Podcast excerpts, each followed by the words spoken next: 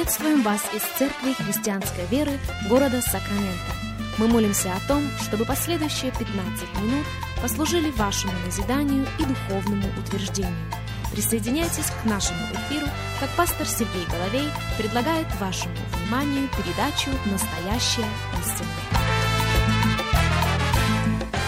Еще раз мы говорим добро пожаловать всем, кто присоединяется к нашему эфиру. Здравствуйте, меня зовут Сергей Головей из Церкви Христианской Веры. Мы приходим к вам.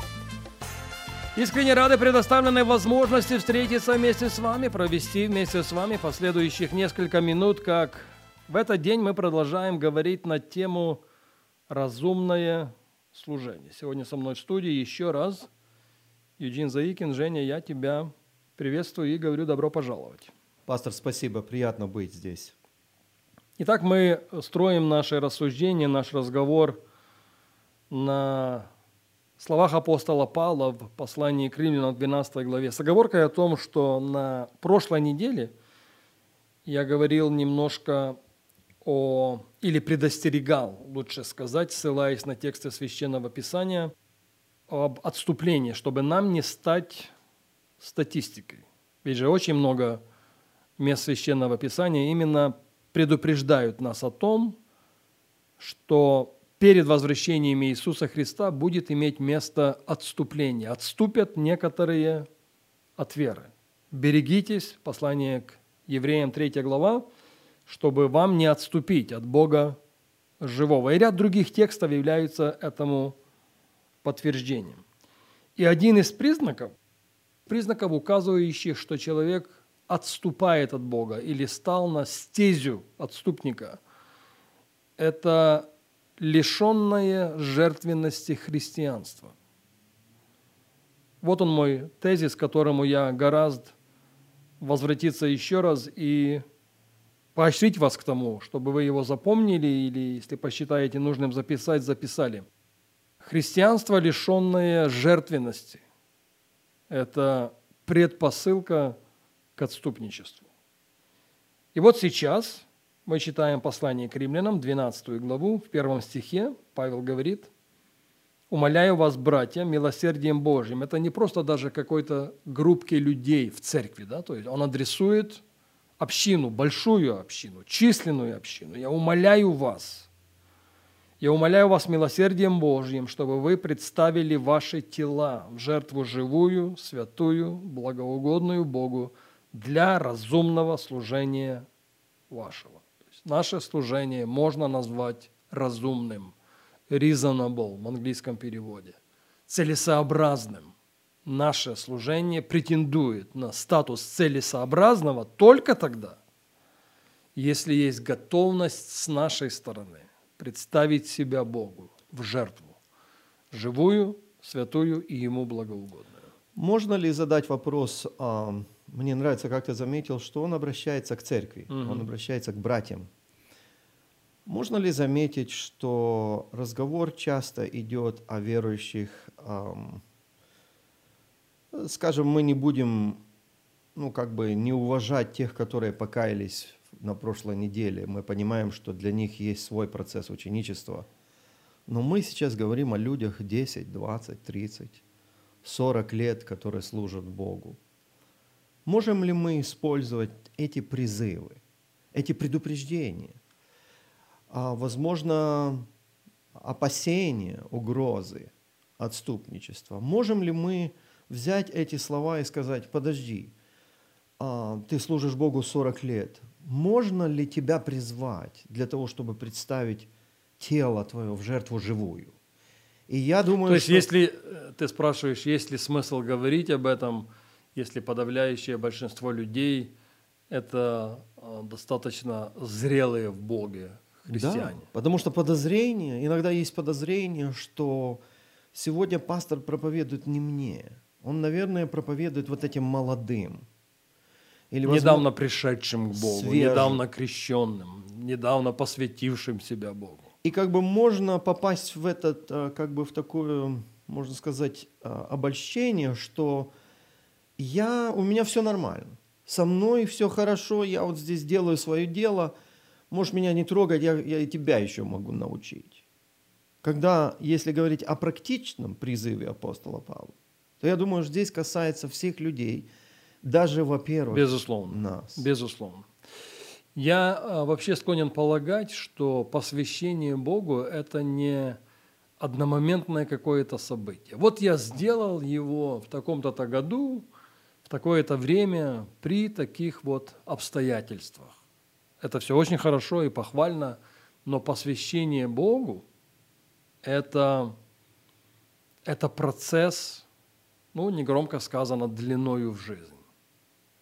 Мы постоянно должны проверять вот этот градус. Мы должны постоянно быть озадаченными тем, чтобы на каком-то этапе в нашей жизни что-то не заняло первое место. Чтобы наша жертва, она всегда действительно была живой. Не мертвой, не какой-то номинальной, не такой, не такой поверхностной. Мне кажется, мы закончили наш э, прошлый выпуск как раз тем, что по сути, э, посвящение или жертвенное христианство возвращает нас к основе основ. А это не что иное, как, как состояние сердца. Это не что иное, как взаимоотношения, к чему мы призваны. 1 Коринфянам, 1 глава, 9, если я не ошибаюсь, стих, мы призваны в общение Сына Его. Первичное призвание последователя Иисуса Христа – это быть а, в общении.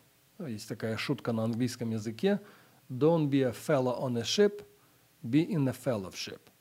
Да? То есть не, не, не просто наблюдающий за ним со стороны, или следующий за ним в толпе, или, или реагирующий на что-то как бы где-то издалека. Вот есть такое, есть такое место Писания, э, оно имеет отношение Э, к распятию Иисуса Христа и смотрели на Него издали. Вот мне кажется, это некое иносказание к христианству, которое, ну, на расстоянии следует за ним. Он, он где-то там, а у меня свое царство, государство, у меня своя жизнь. Нет, нет, нет. Следование за ним непосредственно предполагает отверженность, отвергни себя, возьми свой крест, положи себя на алтарь, и тогда, и только тогда, согласно утверждению апостола Павла, мы можем претендовать на то, что наше служение целесообразное. Я думаю, что интересно наблюдать за двумя личностями в команде Иисуса. Когда Иисус призвал 12 учеников угу. в своей молитве, Он говорит Отцу, «Я сохранил тех, которые Ты дал мне». То есть Ученики были призваны по воле Божьей. Мы еще возвратимся к этому позже, когда будем говорить о воле. Но в данный момент в наше внимание приходят два случая. Иуда и Петр. Угу. То есть, когда мы говорим о жертве живой, мы не говорим о жертве а, лишенной способности ошибаться. Мы не говорим... И оба, и один и другой отреклись от Христа. Я даже думаю, что Петр, Бож, возможно, больше наломал дров. Как бы потому что он, Писание говорит, что он ругался. Он доказывал, он пытался доказать, что он... Клялся, что не знал его. О, я, я не знаю, сколько христиан клялись или клянутся, что они не знают его. Это не исключает живой жертвы с жизни Петра. В какой-то мере, даже, в, даже для меня самого э, очень интересно задать вопрос, что делает жертву живой? Потому что когда Иисусу нужно было явить свою чудотворность, угу. свою сверхъестественность, Он берет, приглашает Петра, Иакова и Иоанна. Он не приглашает Иуды. То есть в какой-то мере здесь вот эта живность Петра, его готовность броситься, э, ходить по воде, его готовность Э, в Писании написано, когда они поймали большой улов, он был нагим. Бросился. Он бросился в эту воду, побежал к нему. Что делает это, эту жертву вот, живую? Отвечая на этот вопрос, наверное, э, надо заметить еще раз, что это состояние сердца, не отдаленное. Это состояние сердца родственное, близкое. И вот здесь э, я хочу э, все-таки вспомнить этот текст из первого послания к Коринфянам, где Павел говорит, если я даже раздам все, что у меня есть, жертвенность, конечно, даже если я свое тело положу, жертвенность, безусловно, но при этом нету главного, мое служение лишено целесообразности. Но об этом опять-таки на нашей следующей программе. Юджин, спасибо тебе за то, что ты сегодня с нами. И спасибо вам, друзья, за то, что вы к нам присоединяетесь. И встретимся на следующей программе.